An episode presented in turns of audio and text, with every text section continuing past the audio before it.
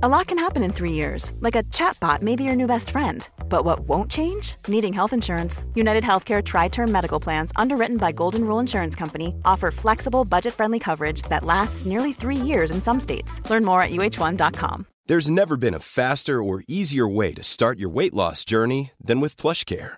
PlushCare accepts most insurance plans and gives you online access to board-certified physicians who can prescribe FDA-approved weight loss medications like Wegovy and Zepbound for those who qualify. Take charge of your health and speak with a board-certified physician about a weight loss plan that's right for you.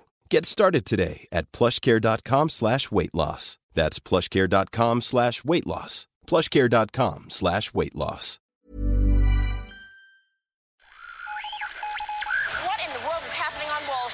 Economic indicators. Who knows where this is going to end up? To understand the economy, you have to understand human nature. This podcast is powered by ACAST. How you doing there? It is David. It is, believe it or not, I think we're going into week five of the lockdown. It's the podcast. We're trying to make sense of economics, of financial markets, of the world, of politics, and it's getting weirder and weirder. But I hope you're well. I hope you're all surviving. I hope you're not going too mad. And if you're doing the course, I hope you're finding it interesting. We are getting an enormous, enormous amount of interest. Hundreds and hundreds of people doing the course. Uh, this week, we will be doing Joseph Schumpeter, who I think is incredibly apposite for what's going on now. He's the guy who came up with the creative destruction idea that basically the economy is never at equilibrium, but it's always in a state of chaos and dynamism and change. So Schumpeter is coming up on Thursday, so I hope you enjoy that. Meanwhile, on the line, I'm joined by your man, Mr. Davis. What is the crack, my man? How are you, Mac? Are you good? I'm very good. Do you see uh, this cut of the hair? Oh, I'm loving the barnet. Okay, I'll tell you here, right? John now has got, just picture this, right? John and I are not spring chickens. Okay, doke. We are well past our peak. But uh, Sell by date. last night, oh, the sell by date was years ago.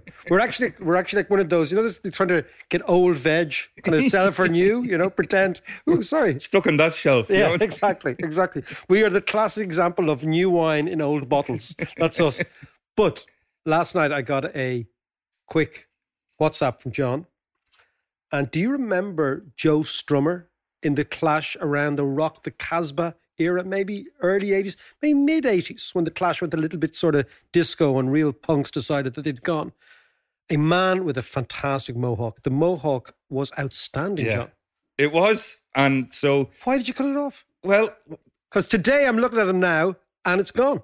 well, yesterday I decided that I was go mad. I was gone all BG. I was proper Barry Gibb with my hair. Nothing wrong with Barry Gibb. I know. Good luck. Actually, he wrote some of the best songs ever. Yeah. And you know what? Actually, something about the Bee Gees.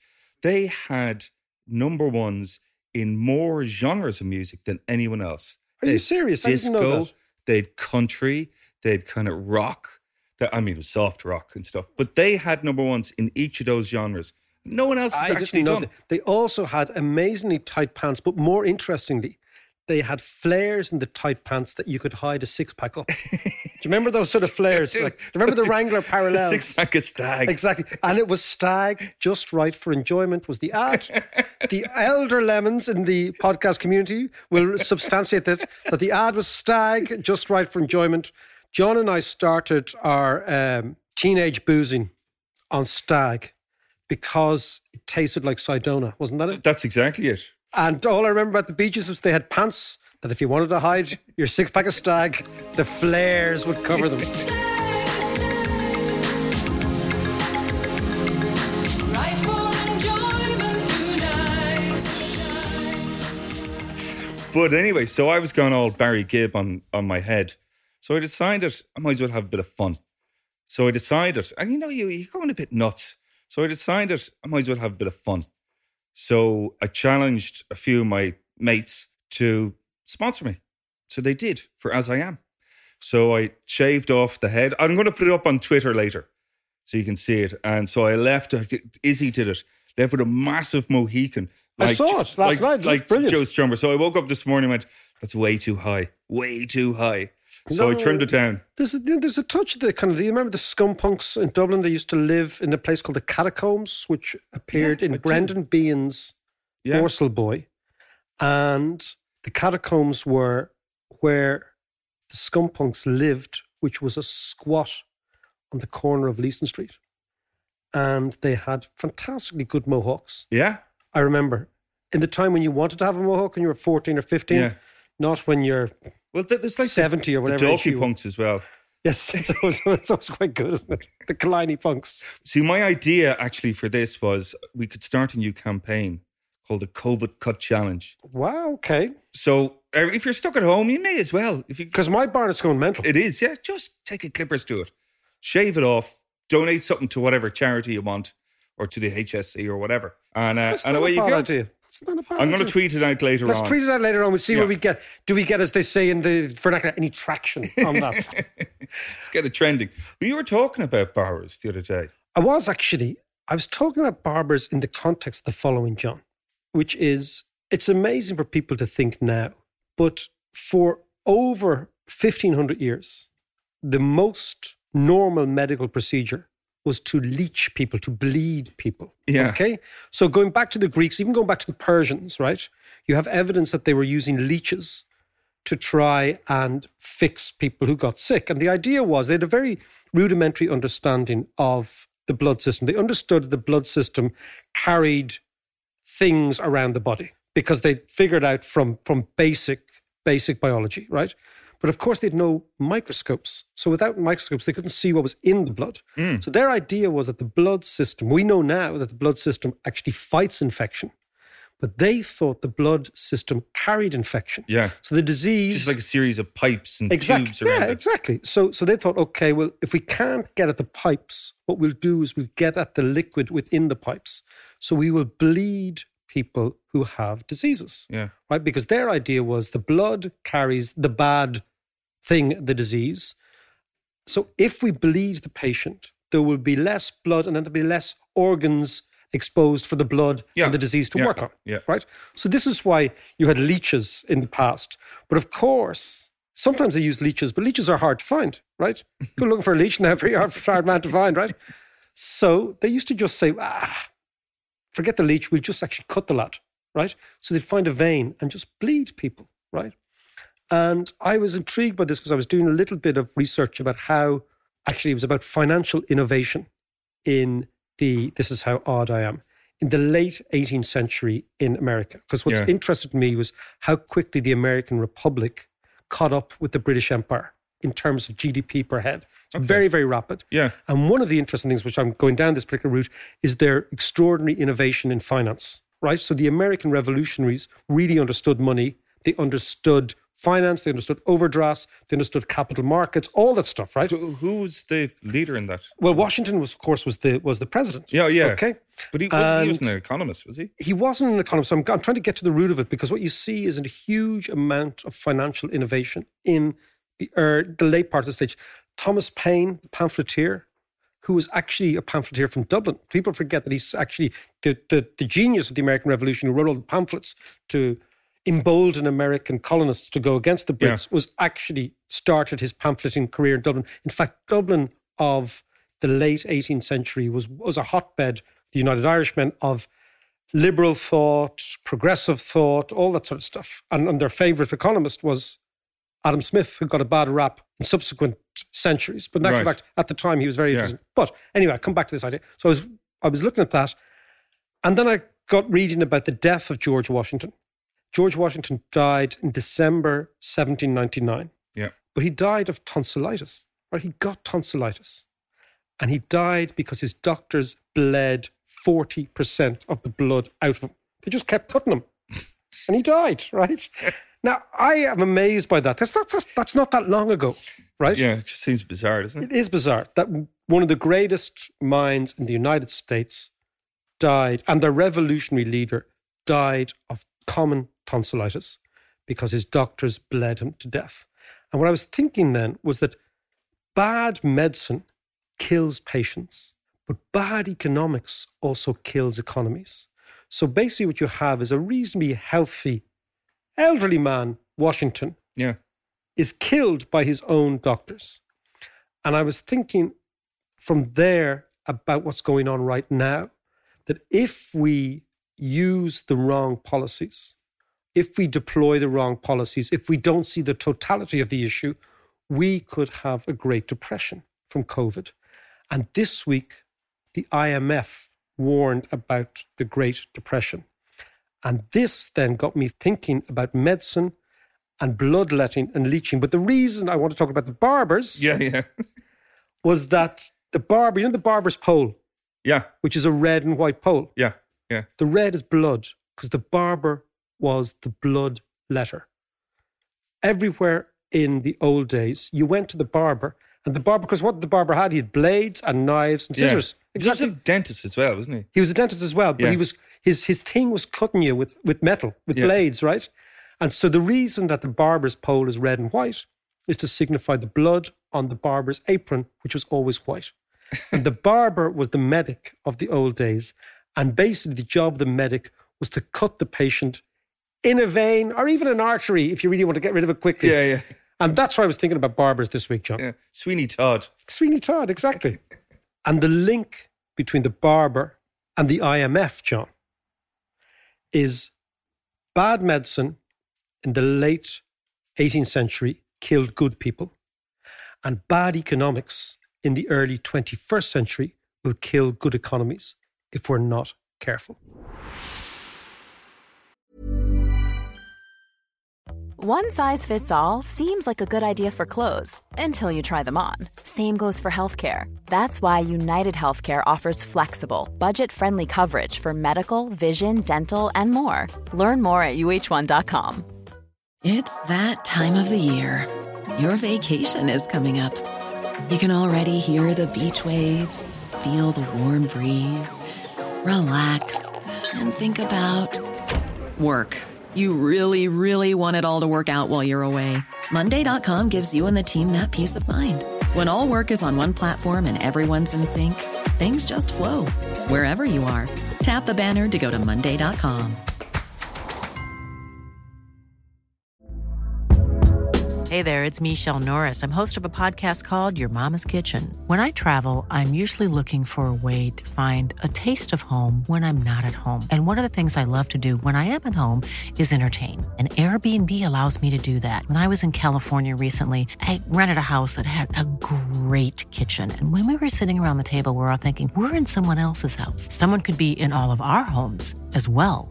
If you have a home, but you're not always at home, you have an Airbnb. Your home might be worth more than you think. Find out how much at airbnb.com/slash host.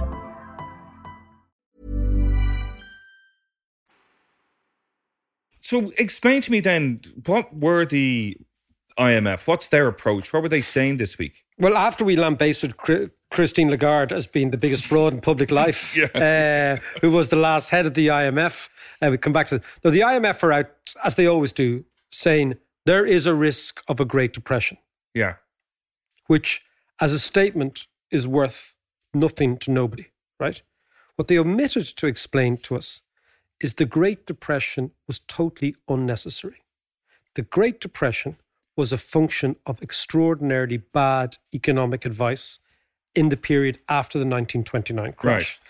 So, what the IMF should have been saying is that if we were to follow the policies of the 1930s, we will definitely have a depression. They should also be saying the lesson from the 1930s is don't do what they did. Let's do something totally different. Yeah. Of course, they admitted to say that. But the 1930s is totally different scenario to now. Not, not really, not really. How do you so, mean? So let's go back. So the, the the the Great Depression, what should have been a recession after the Wall Street crash. So the Wall Street crash occurs for a variety of reasons, but one of the main reasons is that in the United States, interest rates were kept artificially low for a very long time. The reason interest rates were kept artificially low in the United States was to preserve what was called the gold standard. And Right. that was a system of exchange rates that every country needed to have a currency that was backed by gold. Now, that's all very well if everybody starts at more or less the same position, right? But what happened in the 1920s is that two countries, one in particular, started borrowing enormous amounts of money. Germany, right? Right. So Germany after the First World War, what you get is the Allies demand reparations. When they demand reparations, it means the Germans have to produce much more than the Allies in order to actually pay the reparations and still have their own economy working quite well. Hmm. So, in order to do that, so they have hyperinflation, we can come back to that in a second, where they simply printed money to try, and the reason they printed money was to try and keep the factories going, to Yeah. generate, believe it or not, the hard currency, believe it or not, in the gold standard to pay the Allies. So, I can come back to that. But the idea then was Germany had to grow faster than any other country in order to pay reparations. Yeah. How do you grow faster? You borrow money, right? This is the way in which you grow faster, right?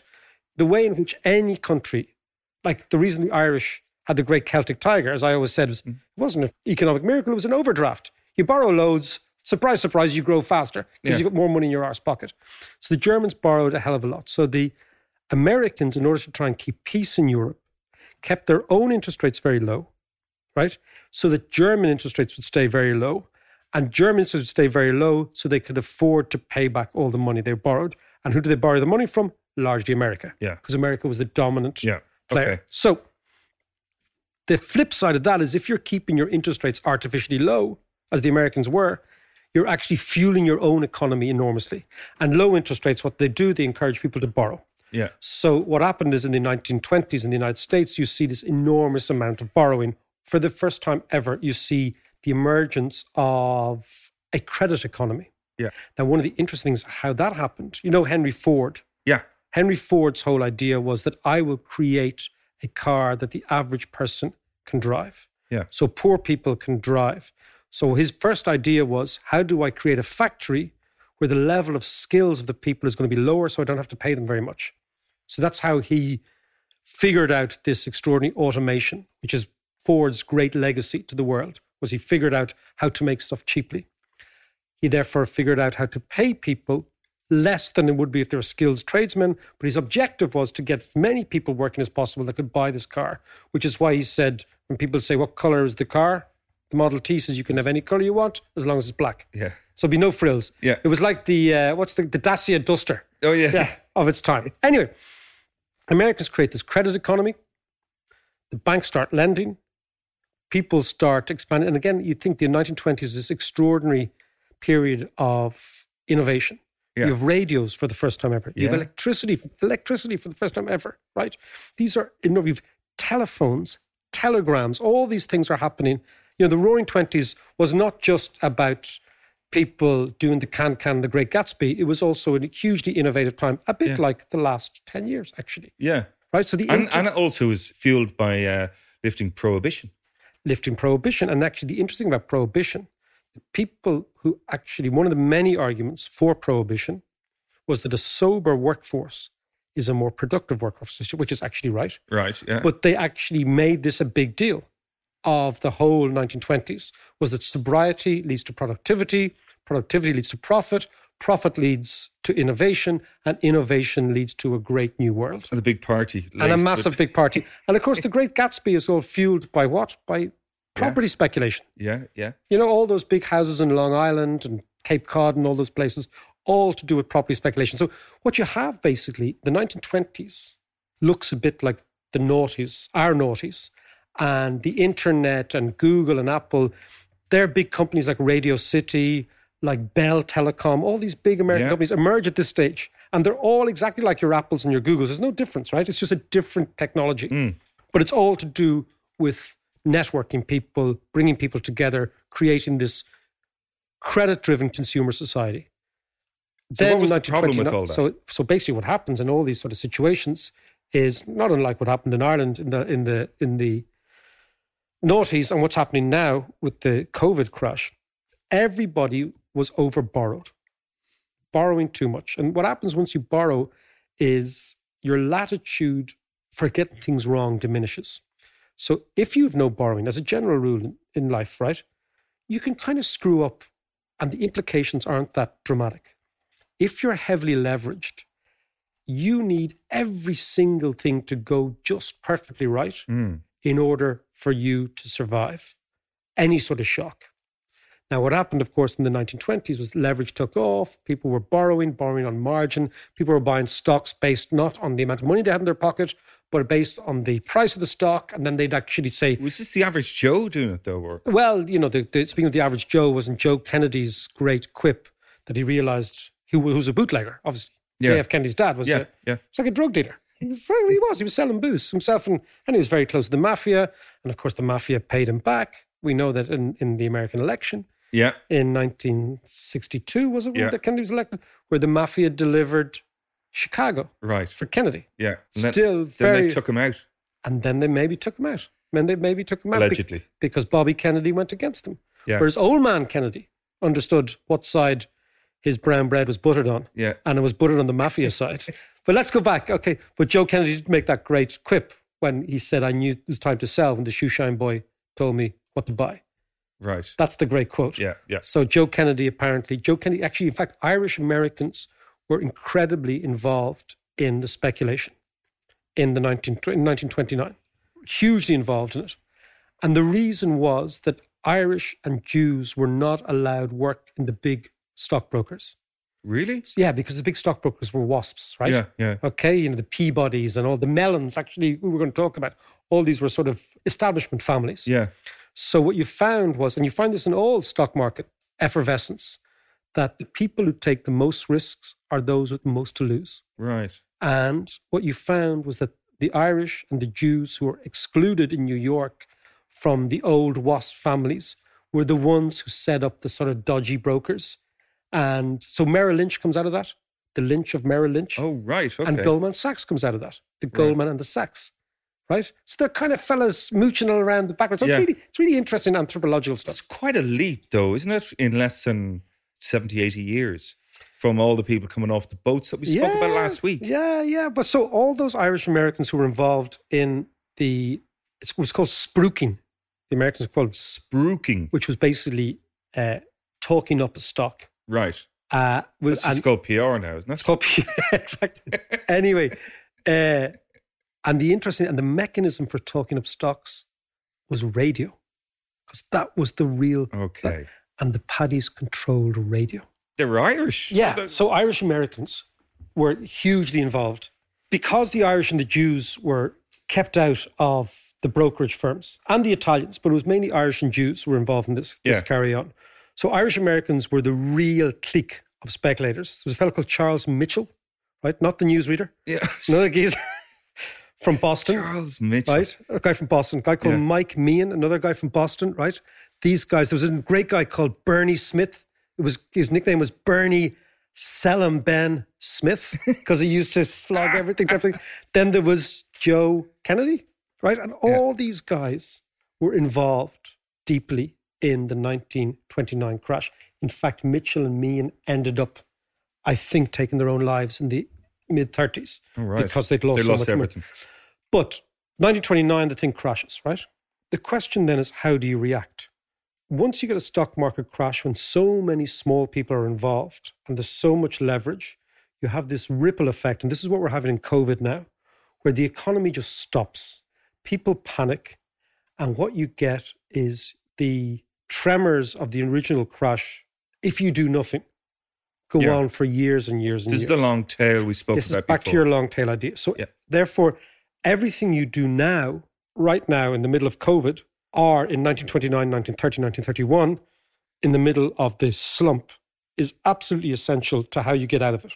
So how do you know what is the, the right policy Well, to take? well, you know, it's, great- it's, hindsight's a great thing. But the you know. great thing is, but the good thing is, hindsight also equips us with foresight. Yeah. You say, okay, what happens in a slump like this? So, the COVID issue, John, it's a transitional loss, not a permanent loss, right? What's that mean? So this is this is important to comprehend, right? You know, there's a lot of talk about you hear about we're at war with this disease, Yeah. right? And they use of metaphors of war and yada yada. What happens in a war economically is you actually lose your infrastructure. Your public infrastructure is destroyed. So you lose total capacity Yeah. because it's destroyed. So you think what happened to Germany and Japan after the Second World War? These countries were destroyed, right? So that's a permanent loss from a war. This is a temporary loss. This means we, everything that existed on the 9th of March still exists. yeah, Right? yeah, But the only difference is now unemployment is much higher. So you've got to get those people back to work as quickly as possible. Yeah. And debts which existed on the 9th of March will not be paid. So you've got to figure out a way of actually smoothing out those debt repayments, right? What happened in 1929, this is why I say the Depression was unnecessary, was the world reacted to the Depression by not only not spending, but actually they accelerated austerity because they were obsessed by balancing the books. Right. Because again, Andrew Mellon, Yeah. who was the American Treasury Secretary, whose grandparents came from Tyrone, Right. but they were more waspy. So he was part of the establishment. So you know Carnegie Mellon, the Yeah. American University, that that family Yeah. from Pittsburgh, Is that Mellon Bank as well? Mellon Bank. So these are really quite waspy uh, characters. Yeah. His advice was, and he was Treasury Secretary, was liquidate, liquidate, liquidate, sell everything. The reason he thought this was one, he had bad economics, but two, he also believed that it was a morality thing, that basically the stock market increase and the debt should be expunged from the system, right? So he was doing what a lot of moralists do. Rather than using a crisis to figure out the future, Yeah. they use a crisis to teach people a lesson, right? So he was like, liquidate, liquidate. So what happens So who were they teaching the lesson to? to the great unwashed? All the paddies and the Jews and all the fucking Right, Italians. well, yeah, right, I mean, okay. this is but this. There's always class war in, in Yeah. all these things, right? So anyway, let's come back to right now. So what he was saying is that if our advice is uh, their advice at the time was to sell everything, but what happens in deflation when the economy stops is if you sell, it just makes the downward pressure on prices worse. Yeah. And think about it. And then what you get is you get a deflationary mentality. So if you think prices are going to fall today, the last thing you said, you say, mm, Will I buy something today? And you say, No, if prices are falling, it's going to be cheaper next week and the month after, Yeah, the month course. after next year. So the very act of falling prices, which traditional economics says increases demand, doesn't increase demand, it decreases demand because you say, I'm not going to Yeah. pay for something today 100 quid when I think it could be worth 70 quid. I'd pay 70 quid in the future. So deflation gets into the system. Yeah. This is what we've got to avoid like the plague. And therefore, that's the first thing. So that's the deflationary downward spiral. This is where we need the central bank to. This is where we need the central bank, and this is where we need the governments to keep spending as much as possible. Because if you allow deflation, there's a downward spiral. So basically, prices fall. That means revenue for companies falls. If their revenue falls, they have to lay off people because they've got to cut costs to balance their books. Mm. If they cut costs and they lay off, lay off people, it means people's income falls. Then demand falls. Then prices fall even further. Then cost cutting becomes even more aggressive. Then there's more layoffs. Yeah, it's a vicious cycle. And anybody who's owed money by these companies doesn't get paid because they can't come up with. So you've got one is a f- economic shock, that Yep. vicious cycle. Then you have what they call the leveraging shock. It's the idea of how do you pay back, right? And what happens is because all debts in a complex economy like this, the economy is very complex, are all kind of related to each other. Like, you know, my mortgage is one outgoing I have, right? But let's say, for example, you have another bill and you have another bill and this and that and the other. Everything's related to everything. So little companies' bills are related to each other. So if you default on me, I default on the next fellow, the next hmm. fellow defaults on somebody else, and you get a massive default problem. And then, of course, what you get is that, and this is very opposite for us now, at the moment, the banking system in the West doesn't think it has a problem. Right. But if we get into a downward spiral of defaults because we don't come up with a policy to underpin the banking system now and debts now, the banking system here will have another crisis and all around the world of the bad debts that occurred because of COVID, right? So the question then is what to do. So the IMF omitted to tell us that the Great Depression was a result of bad economic policy, not the shock of the Yeah. crash itself. Yeah. And if in the Great Depression they had expanded the central bank balance sheet, paid for everything, borrowed money, there would have been no depression. If there'd been no depression, there'd been no Hitler, there'd been no Second World War, there'd be no concentration camps, there'd be none of that stuff. Wow. Because, you know, we learn in history very lazily that Adolf Hitler came to power because of hyperinflation in Germany. And the hyperinflation destroyed the middle class. And that's all bullshit. That happened in 1923. Adolf Hitler came to power in 1933, a Yeah. full decade afterwards. And the reason he came to power was in 1929, the Germans, wanting to preserve the gold standard, again, big, big culprit in all this, decided to balance their books. So what happened was Germany goes into recession, tax revenues fall. They decide, you know what we're going to do? We're going to balance our books right now. So we're going to follow austerity, which sounds familiar to Yeah. a lot of Irish people. That just makes the downturn much worse. In 1929, the Nazi Party had 12 seats. 12 seats. Mm. By 1932, they had 42%. Right? They came to power because of deflation, not inflation.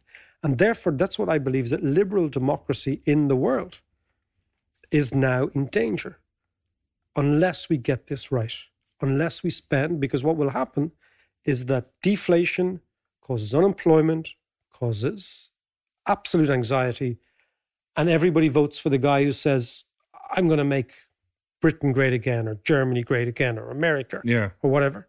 And it just substantiates developments that we've already seen. A little aside, but it's interesting looking at Trump. You know, I'm a little obsessed by Trump and Pence. I but know.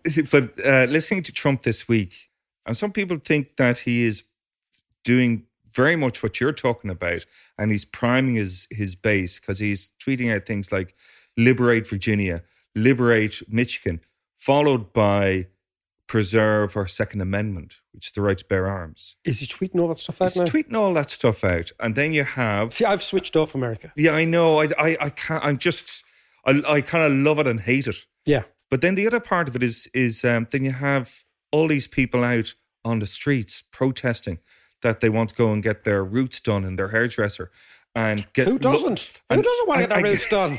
She get the clippers like me, and then you know, and getting grass seed, and people are up in arms about it. They want the right to get out there and shop.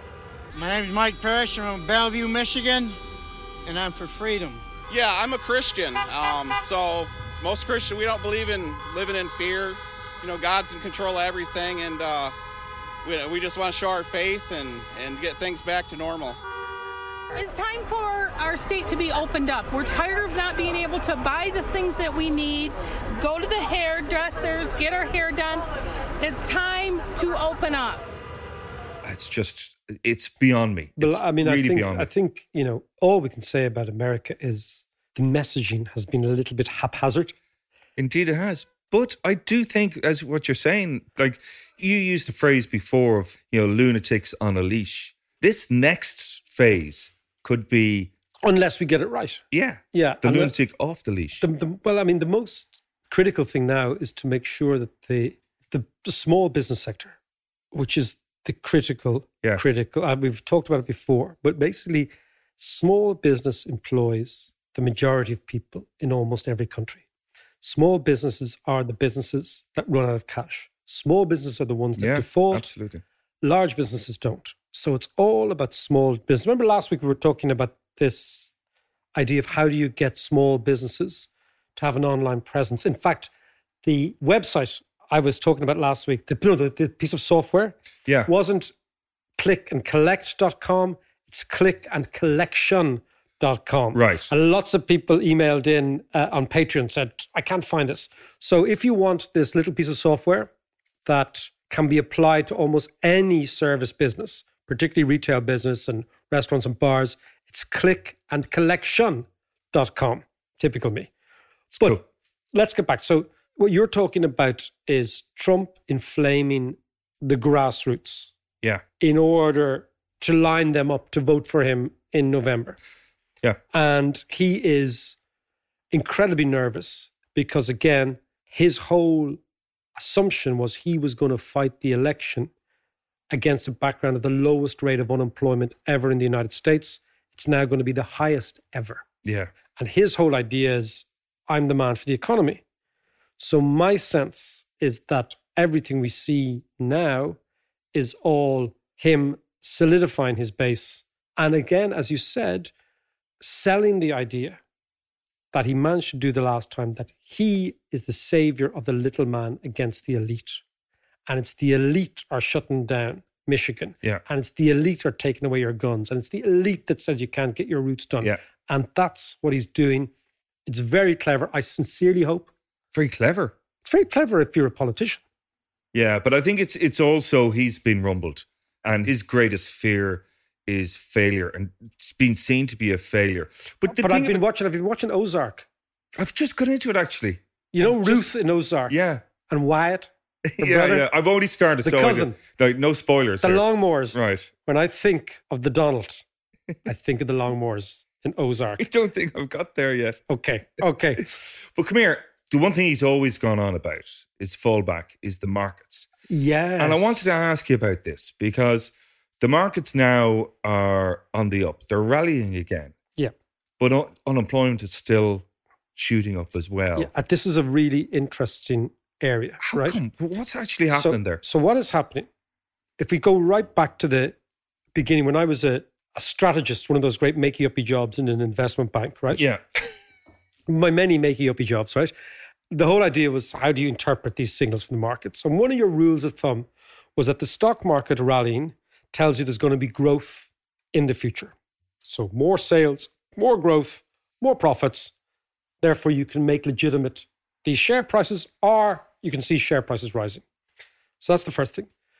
The other side of the coin was that if there was going to be more growth in the future, right, you would see the long term interest rate rising. Yeah. The long term interest rate is the rate of interest in the future. And obviously, that will be a function of inflation. So if you get more growth, unemployment falls, wages rise, inflation rises, right? So basically, what you should always see is the equity market rising, the stock market rising, and the bond market falling, right? Right. The bond market is the, the long term interest rate. It's long term IOUs issued by the American government, 30 year bonds. Okay. Right. What we're seeing now is the stock market is saying we're going to have growth, but the bond market is saying we're going to have a depression. So one of the two has to be wrong. Right. So what the bond market is is saying, the bond market is saying we are going to go into low growth, high unemployment, low interest rates, low inflation. We're basically going to have a recession or a depression. And the stock market is saying it's all going to be gangbusters. So one side has to be wrong. The question is which one has to be wrong. How, how do we how do we find out? So what is happening right now? There's an expression in financial markets which is called "don't fight the Fed." Right. So if the Federal Reserve is using its firepower to drive up the markets, right, which would mean the stock market going up, and it would mean because they're using the rate of interest to drive the stock market up, the bond market Yeah. could go down, right? The idea is don't fight the Fed, don't think you're cleverer than the Fed, right? And that's a rule of thumb because the central bank always wins. Why? Because it prints the fucking stuff. Right. okay. If you print the money, if you print the stuff, you win. That's the rule. That's why I keep saying we should use central banks, right? yeah. So right but now, Trump is always at them. yeah, because Trump needs to create enemies. Yeah. And in fact, do you remember Paul McCulley and I did this piece about the coming war between Trump and the Yes, I Fed do. about four years ago? Yeah. Yeah, I always thought this was going to come. But let's go back to what's happening right now. So the stock market says we're going to have a V-shaped recovery, which means we're going to grow in the second half of the year. Right. The bond market is saying bond market saying we're going to have an L-shaped recovery, means we collapse and we go along the bottom. Right? Right. Okay, which is right. Now, my disposition is kind of I'm kind of conflicted here because I do think that the COVID crisis is temporary, but only if we can stop the debt deflation part, that we can stop small companies going bust. Yeah. So, in order for the stock market to be right, the central banks need to be doing helicopter money right now. In fact, the United States has announced a check, I think it's two grand to every citizen. But of course, the problem is your friend, Yeah. He's signing every check. he's signing them all. he's like the Charlie Haughey Yeah, yeah. of the Republican Party. It was all about me. Don't forget, I'm giving you this money. Yeah, vote early and Yeah. vote often, as the Fianna Fáiles used Yeah. to say, right? But the, the principle is helicopter money. And once you break the principle, you can do it all the time. Yeah. So the stock market is betting that the deflationary threat will be small and modest and will recover. The bond market is betting that the deflationary threat will be long, egregious, and we will not recover for some time. Yeah.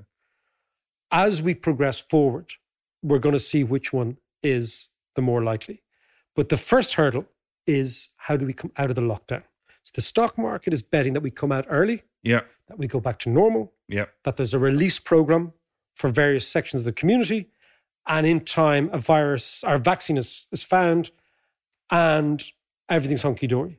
The bond market is saying, hold on a second. The Spanish flu had three iterations. You, you mean the Kansas flu?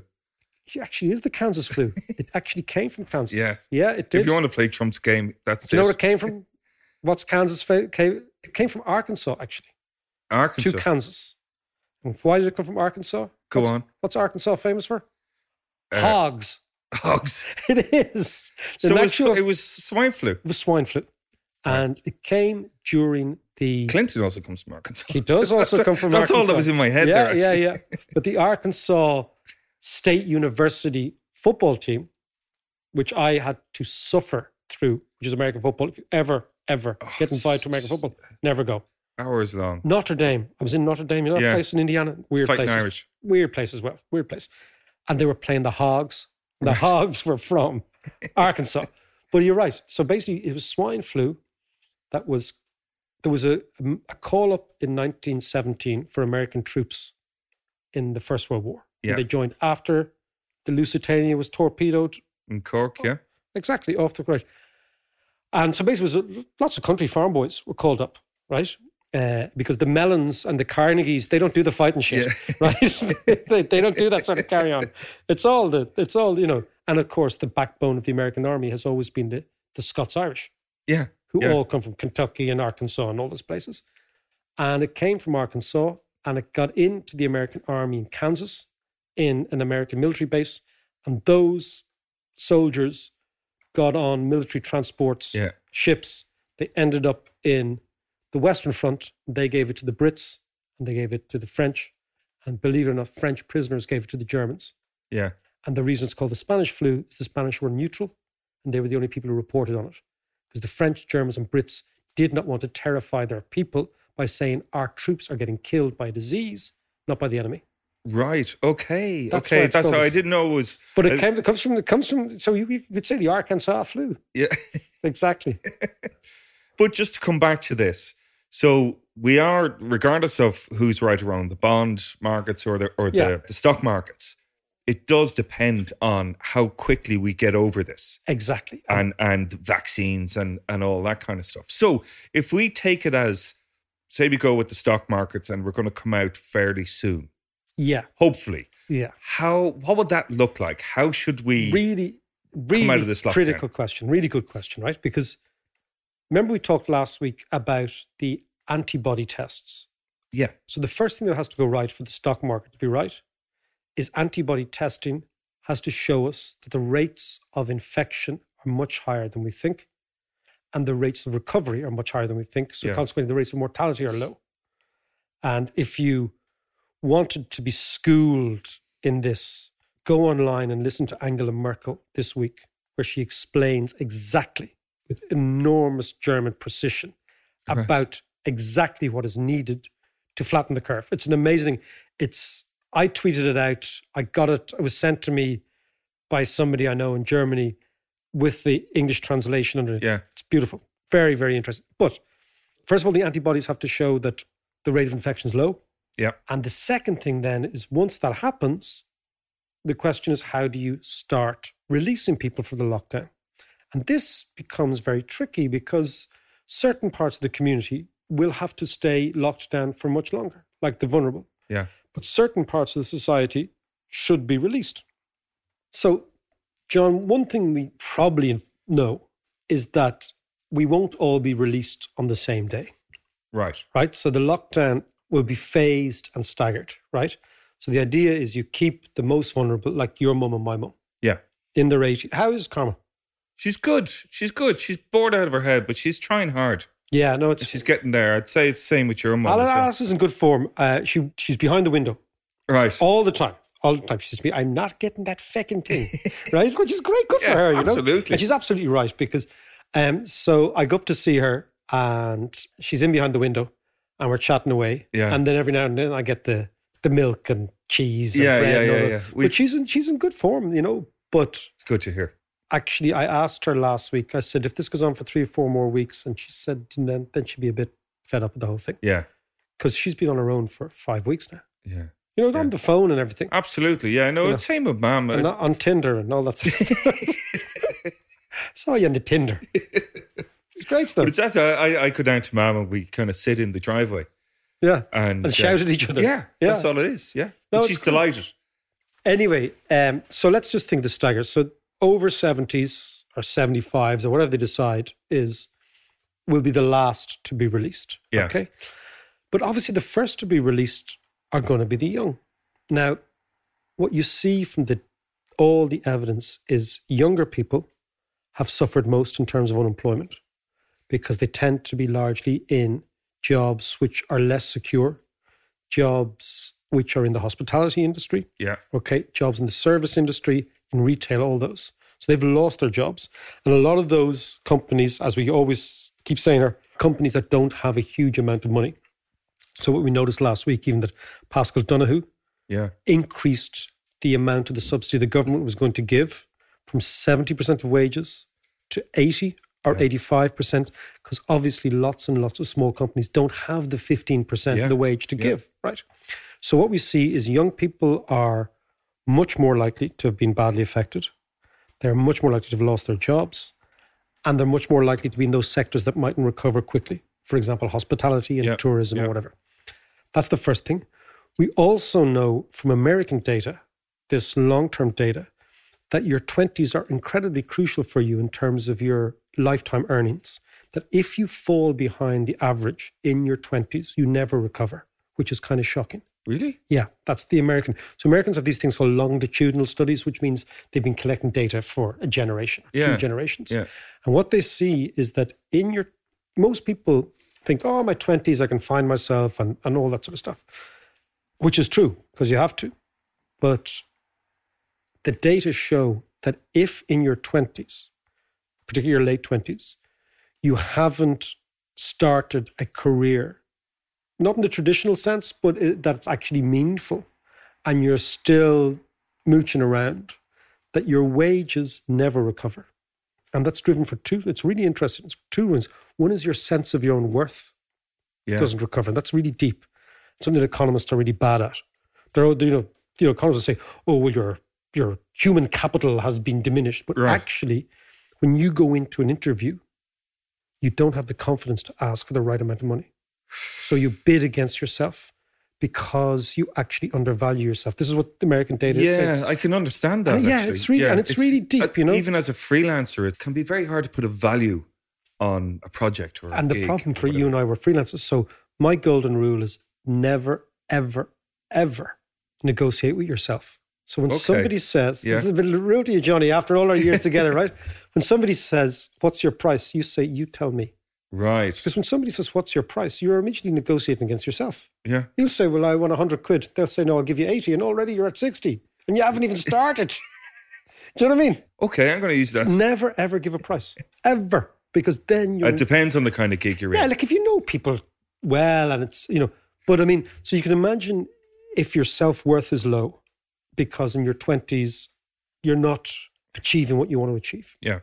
And the second thing, of course, is that the market looks at you differently. The other ways, the easiest way to get a job is from a job. Yes, of course. You know, Yeah. always. Yeah. You know, that's like, you know, having having been fired so many times now, John, I've got a sensitivity to it, right? I'm unemployable. But you know, if you have that feeling that you're going to get the chop, Yeah. Go out. buy yourself yourself- about two or three months Yeah. time and go out and look for a job. And, you know, spoof like Jesus. What was the word you used? Spookers. Spookers. well, I do remember I was found it in London, but I loved in London working there years ago. Was London is full of over promoted Irish people. Right. I always noticed that when I was in the, in the city in London, the place was full of paddies, terrified that they'd be found out. Yeah. Every company had a paddy in the corner office saying, say nothing, say nothing.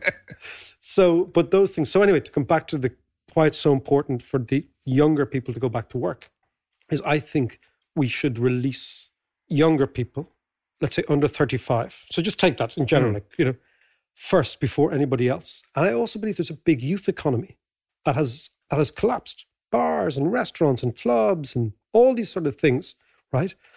And people want to go back to work and they want to start earning again.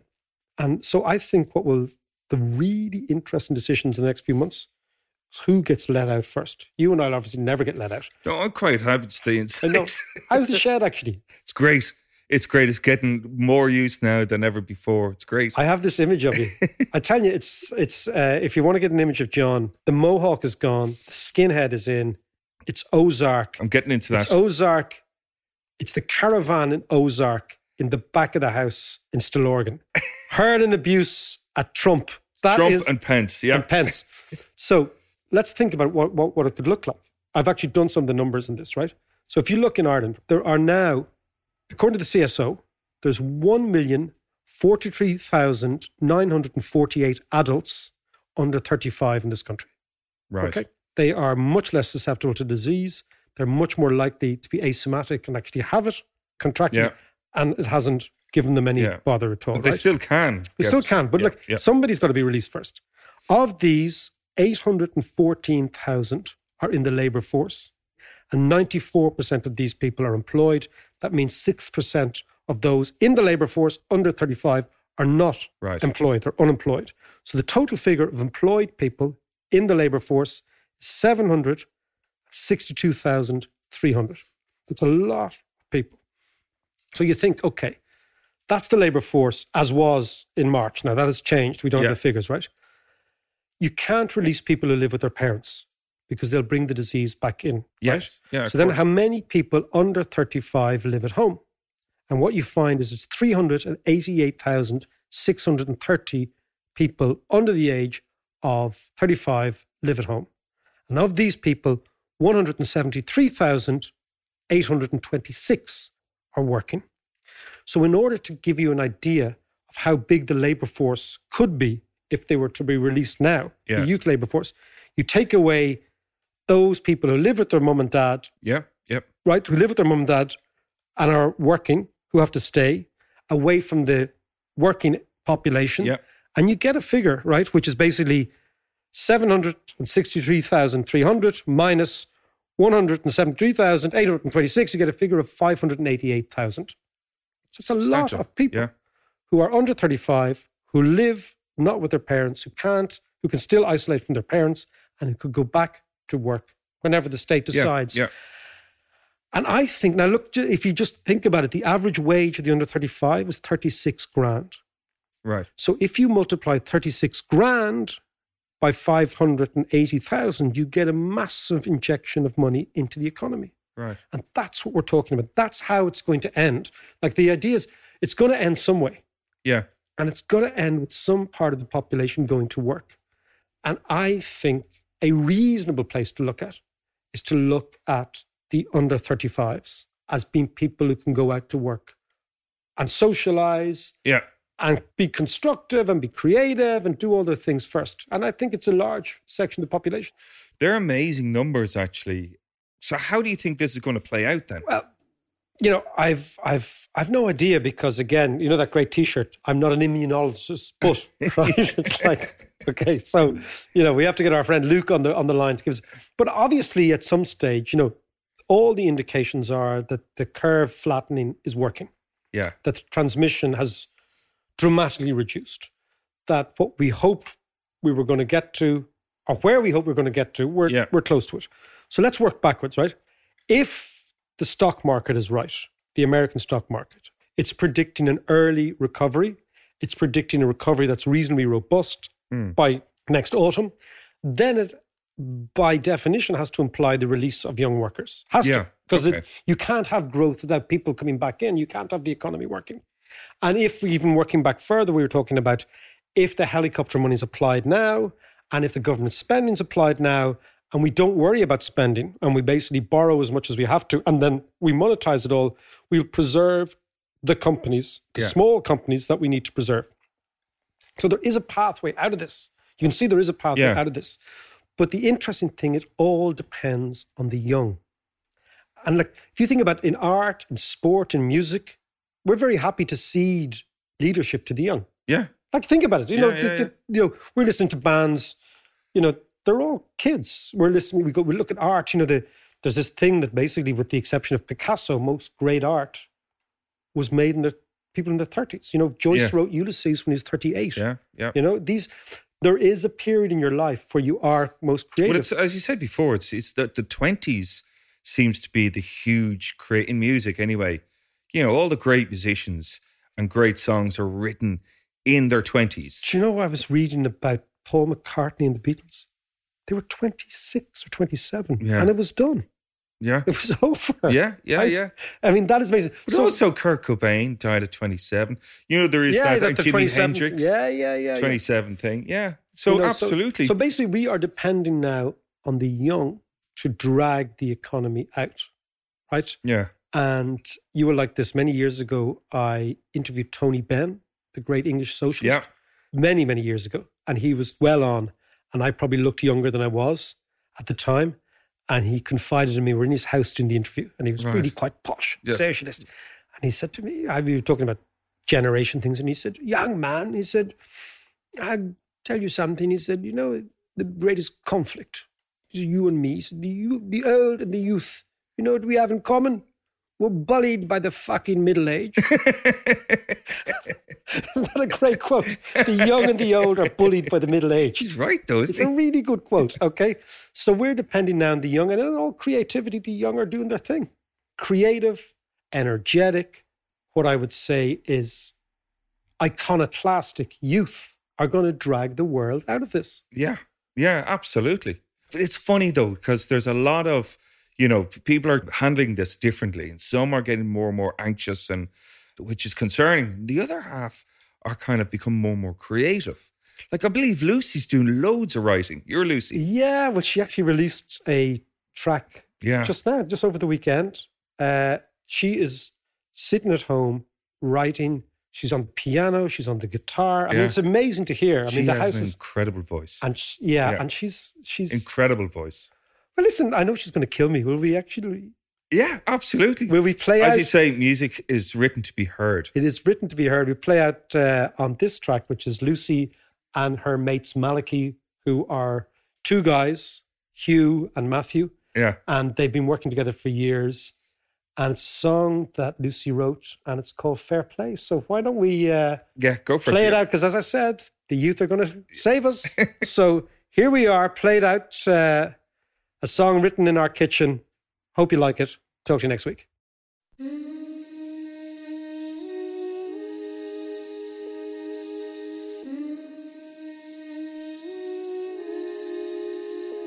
I've been drinking just way too much, thinking I adore you. Please, will someone pass me a cup?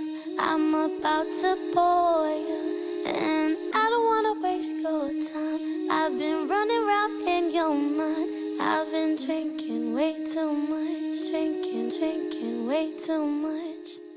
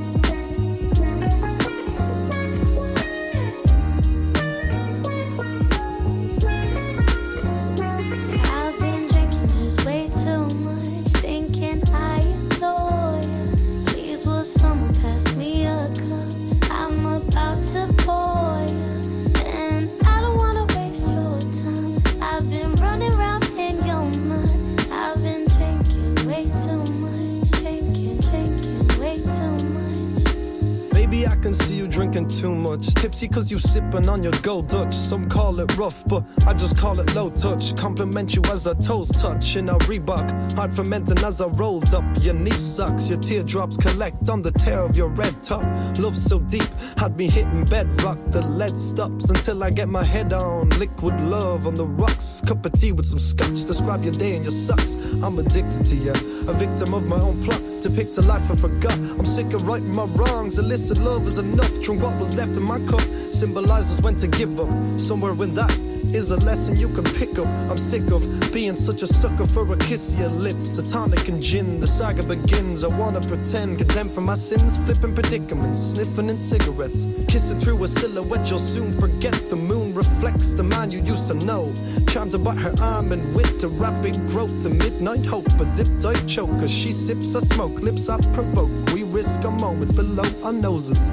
Trickle of roses and a pocket full of poems. Baby drinking too much, I guess I've she been knows. drinking just way too much, thinking I